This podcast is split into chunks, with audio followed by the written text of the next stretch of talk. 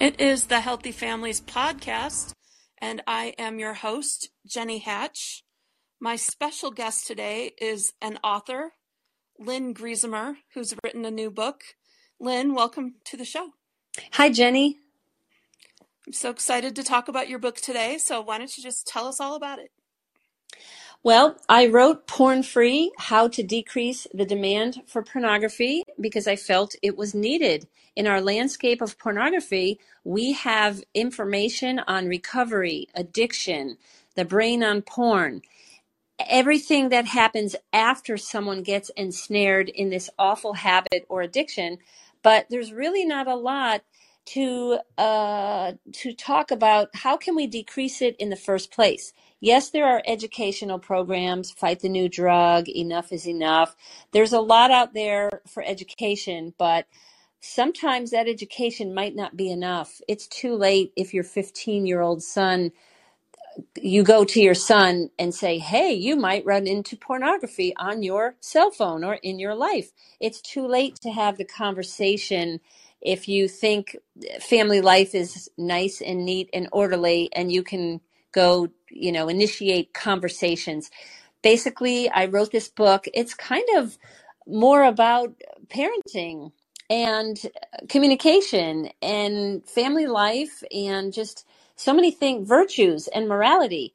And if we can, as parents, be the first person who introduces pornography awareness in our family, that will go a long way. And if we are parents who are approachable for your children to talk to, to come to you and say, "Ooh, I saw something kind of funny on my on my phone and I was really uncomfortable and disturbed by it, mom or dad," and you can have the conversations.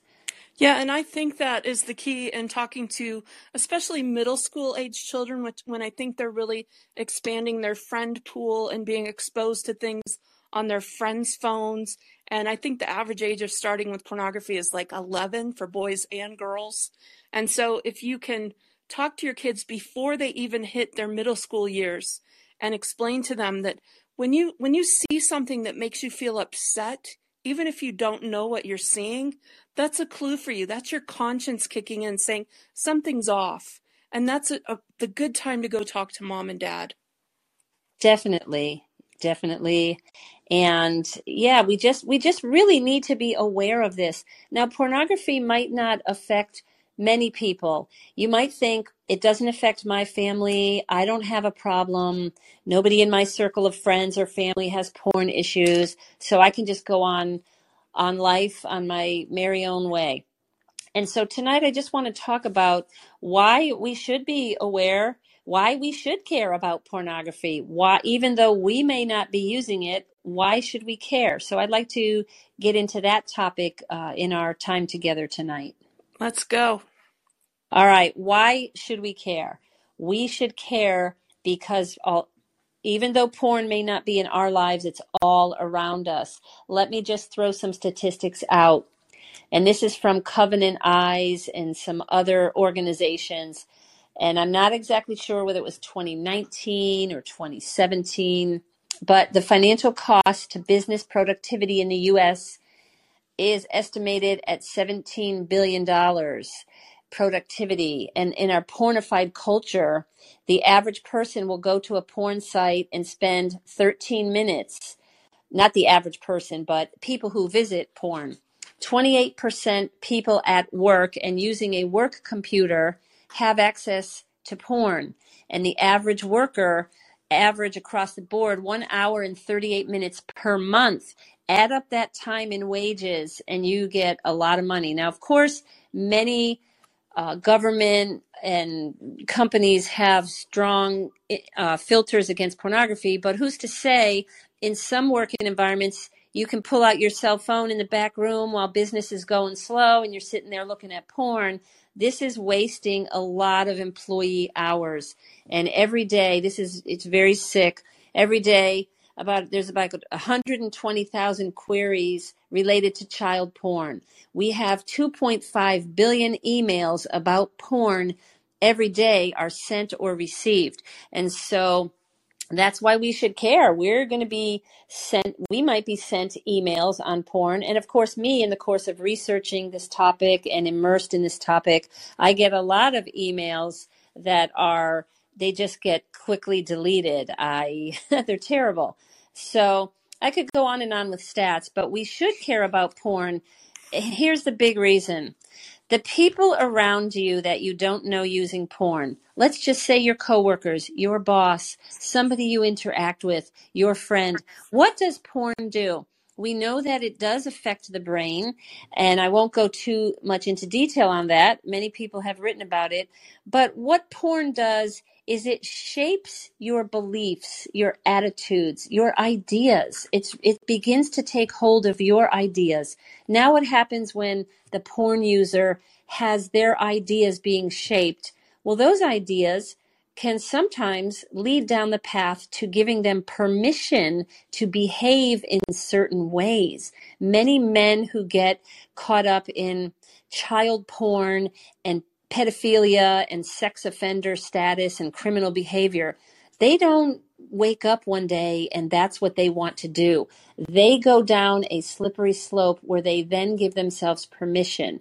And so that is that is an extreme uh, result of pornography. But I'm just saying the ideas that shape men or women's behavior about human sexuality and relationships. Nowadays, there are various sex acts that are um, repulsive to women that men are requesting of their girlfriends or wives. Why? I believe because they were looking at porn and porn gives them the idea. Yeah.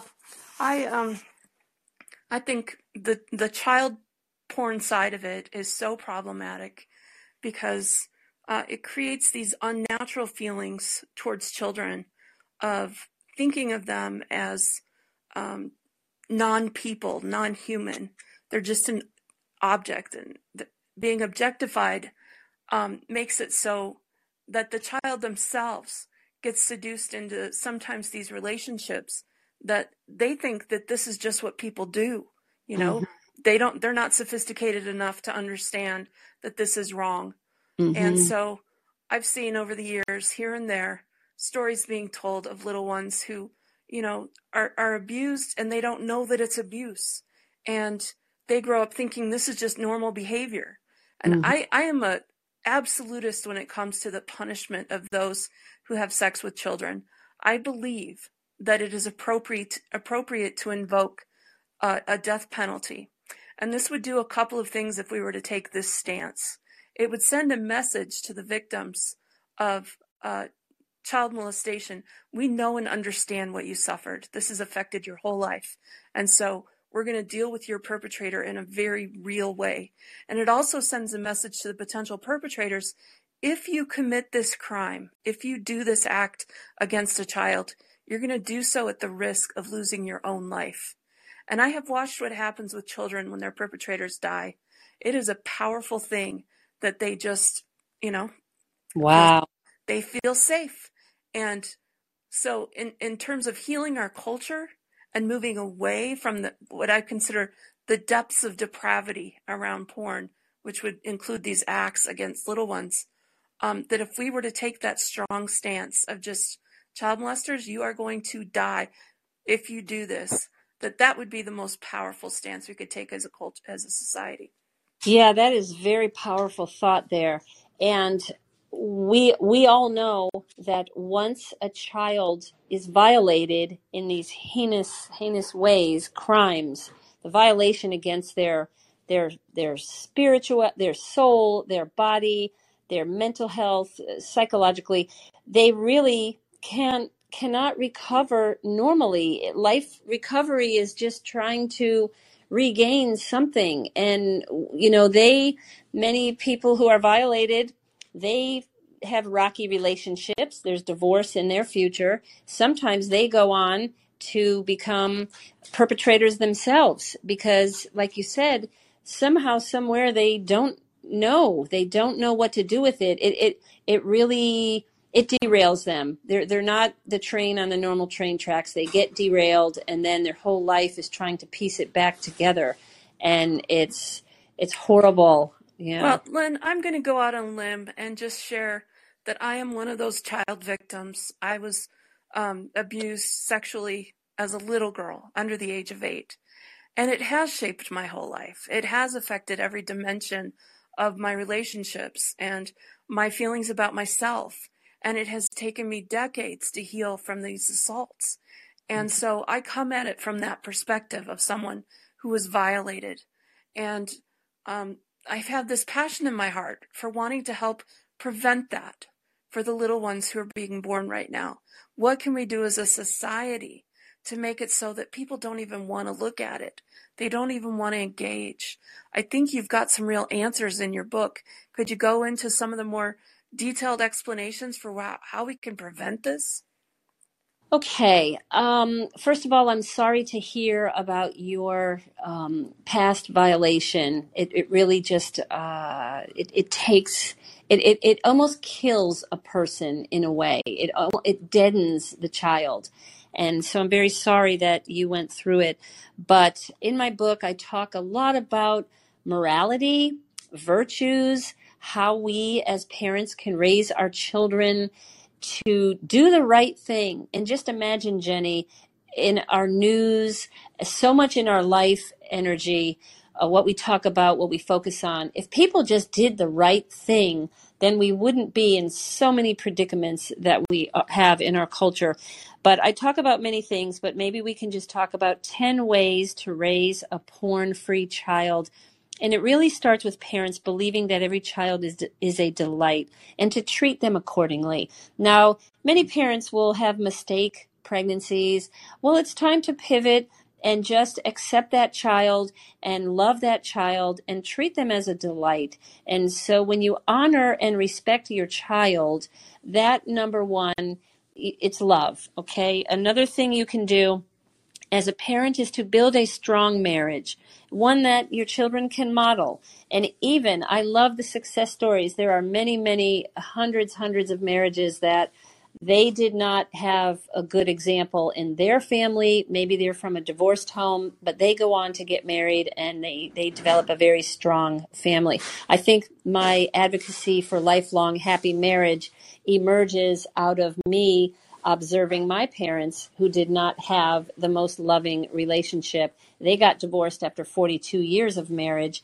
And I am just a very fervent advocate of, you know, the person you marry. Hopefully, you made a good choice. And then hopefully, you are living a good, um, you are making that a good, creating a good marriage. So good marriages just don't happen. So modeling a good marriage for your children is a great way to raise. Okay, now all of these things are not foolproof. Just because we do this does not mean we will have, voila, a porn free child.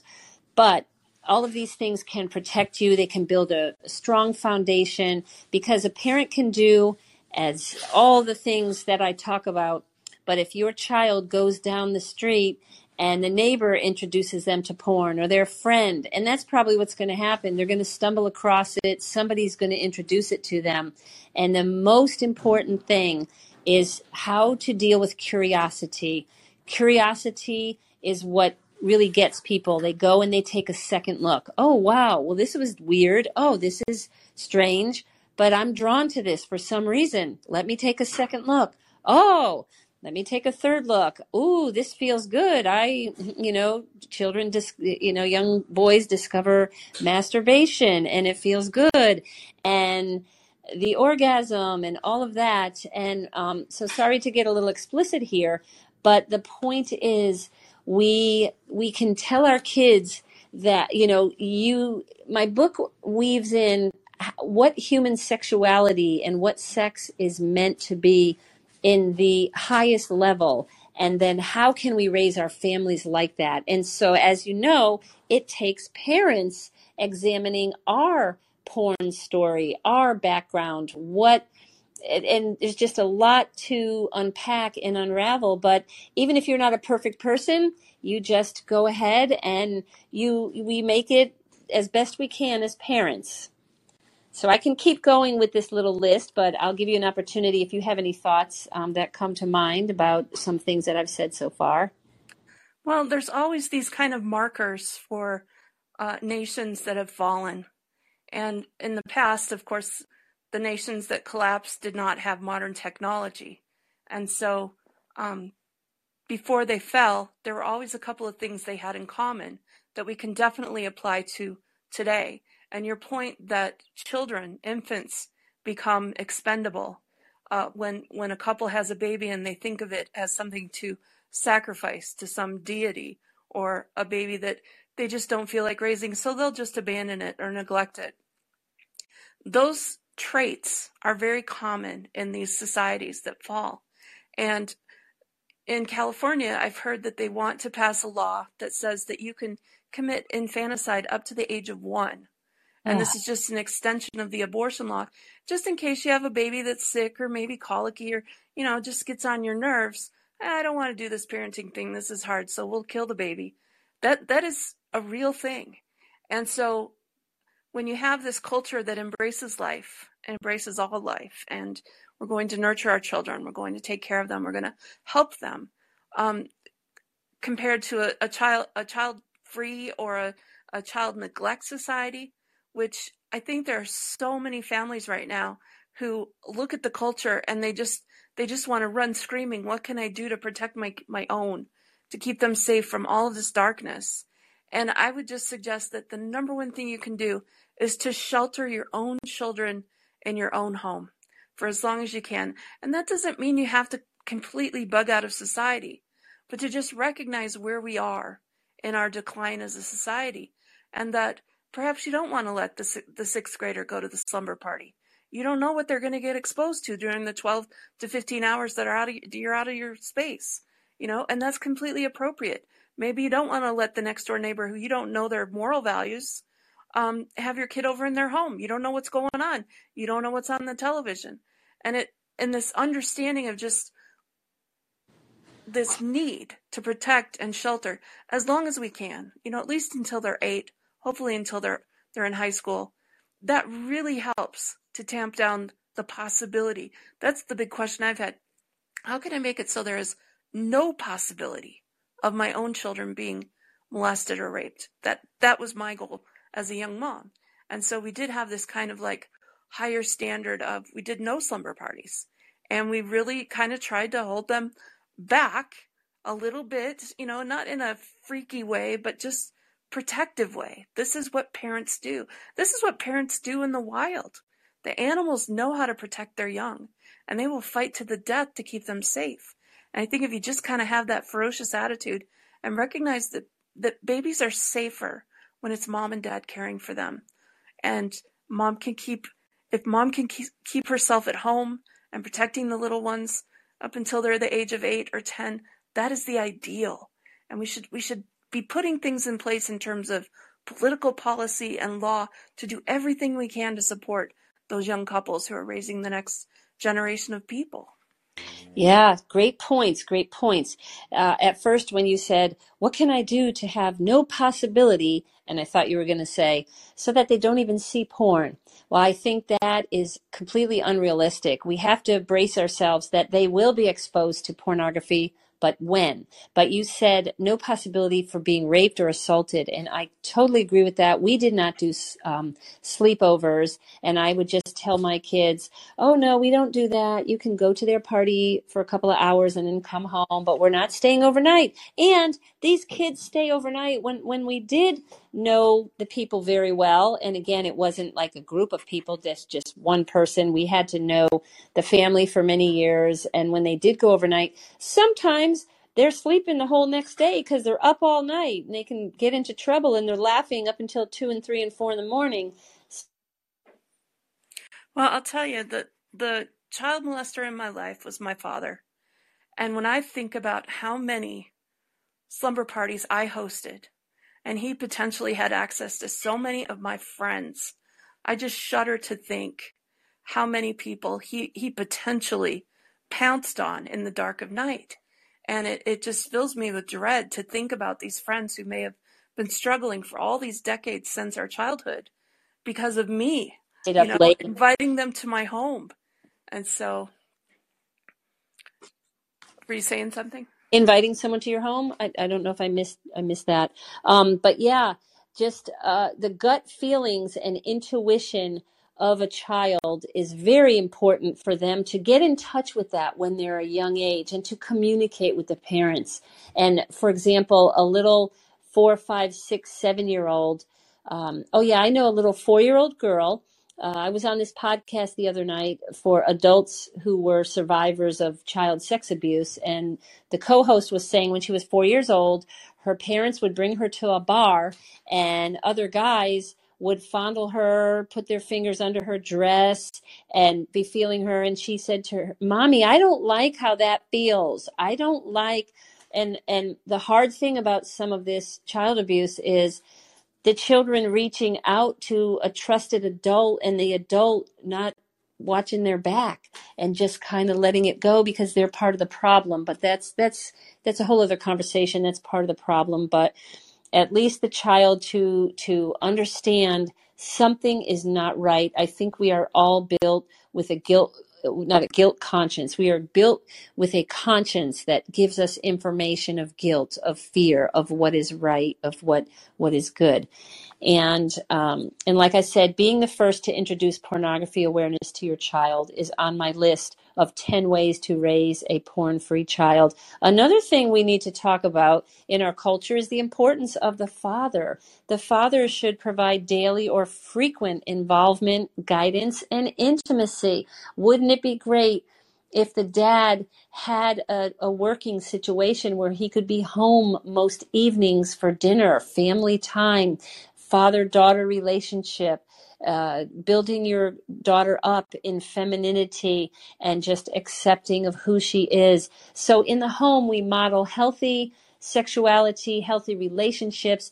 It's wonderful to be a part of a large family, but brothers and sisters learn about boy and girl behavior. You are a little bit at a disadvantage sometimes uh, when you have an only child or maybe two kids, but you know, in in uh, at the turn of the century, when the fam two centuries ago, when the families were larger, you had brothers and sisters, you had people just understanding boy and girl, male and female behavior. So father's involvement and just um, I, you know, like your show is all about um, healthy families make a healthy world. Yep, that's the goal. And mm-hmm. when you come from dysfunction like I did, um, it's pretty much all you want to just have something that's better, you know? Mm-hmm. And I, I developed a dissociative disorder that made it so I did not remember any of the abuse until I was well into my 30s. And so I have a deep passion for anybody who's struggling emotionally perhaps with depression or even suicidal thoughts, and they don't know where those feelings are coming from because that was my reality for a long time. And then once I started to remember the abuse, then I was able to reconcile. And it's been a 20 year journey to try and figure out, you know, everything that happened to me. And then you, as a victim, you kind of blame yourself. You, you say things like, oh, if I just wouldn't have gone to that thing, then this horrible thing wouldn't have happened. And so it's healthy to just kind of release that guilt and the shame and just say I was a kid. I was doing the best I could. And and ultimately I was surviving. Mm-hmm. And when I think about all the human wreckage that I personally have experienced and I've seen in my siblings and close friends around this issue, I, I just I, kind of the the mama bear rises up and I just want to smash all of those pornography sites and the magazines and and and even the law, you know, the Larry Flynt law that he fought for, it felt like pornography had more rights than people walking down the street. Yeah. And I would love to see those types of laws pushed back against and just say, no, we're not going to have it. Yeah. We're just going to get rid of it. There are definitely it would take some real courage. Mm-hmm.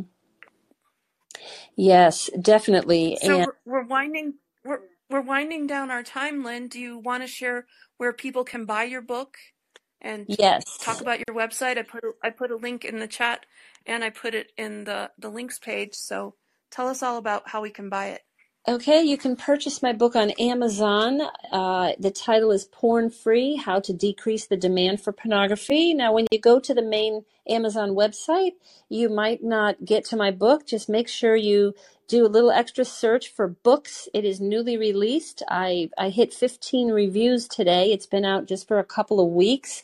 I'm excited about it because I have solutions. So it's on Amazon for right now for 9.99 or we just got the ebook up and running for 7.99 so i really wanted to make the price point something that you just didn't have to think about that you would just easily click on it and have at your fingertips. It takes approximately three hours to read give or take if you stop and you're thinking about it. My website is lynngriesemer.com L Y N N G R I E S E M as in Mike E R dot com. And a lot of my social media is that as well. I'm on LinkedIn. I have a YouTube channel called Lynn Griesemer, and I'll be making more videos. I have many interests home birth, um, marriage, lifelong happy marriage, porn free, swimming. Go ahead and go ahead and tell us about the epic swim you just did the other day. She made okay. it on the news. Yes, I did. I am a long distance swimmer and I'm I am an endurance athlete and in life we need endurance. We need endurance raising our families. We need endurance when we're going to give birth. We need endurance when we've made it past 25 years of marriage.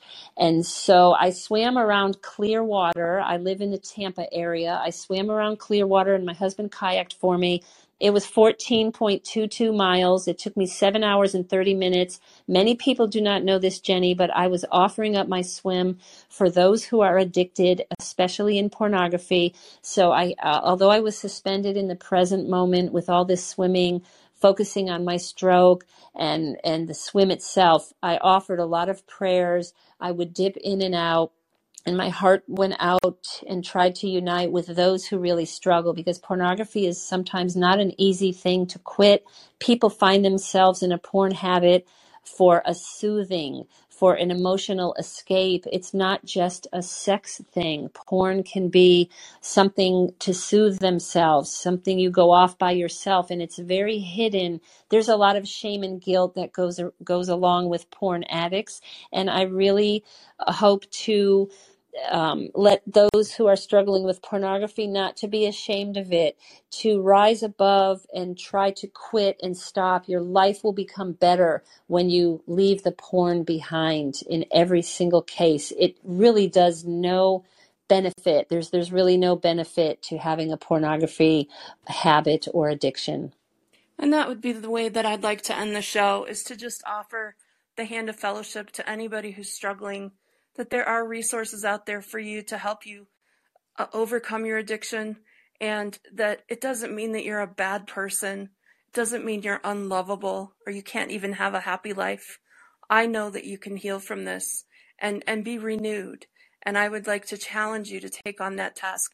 I believe you'll have a happier life if you if you are able to just tamp down this addiction and move your life in more positive directions. Great. Any final words?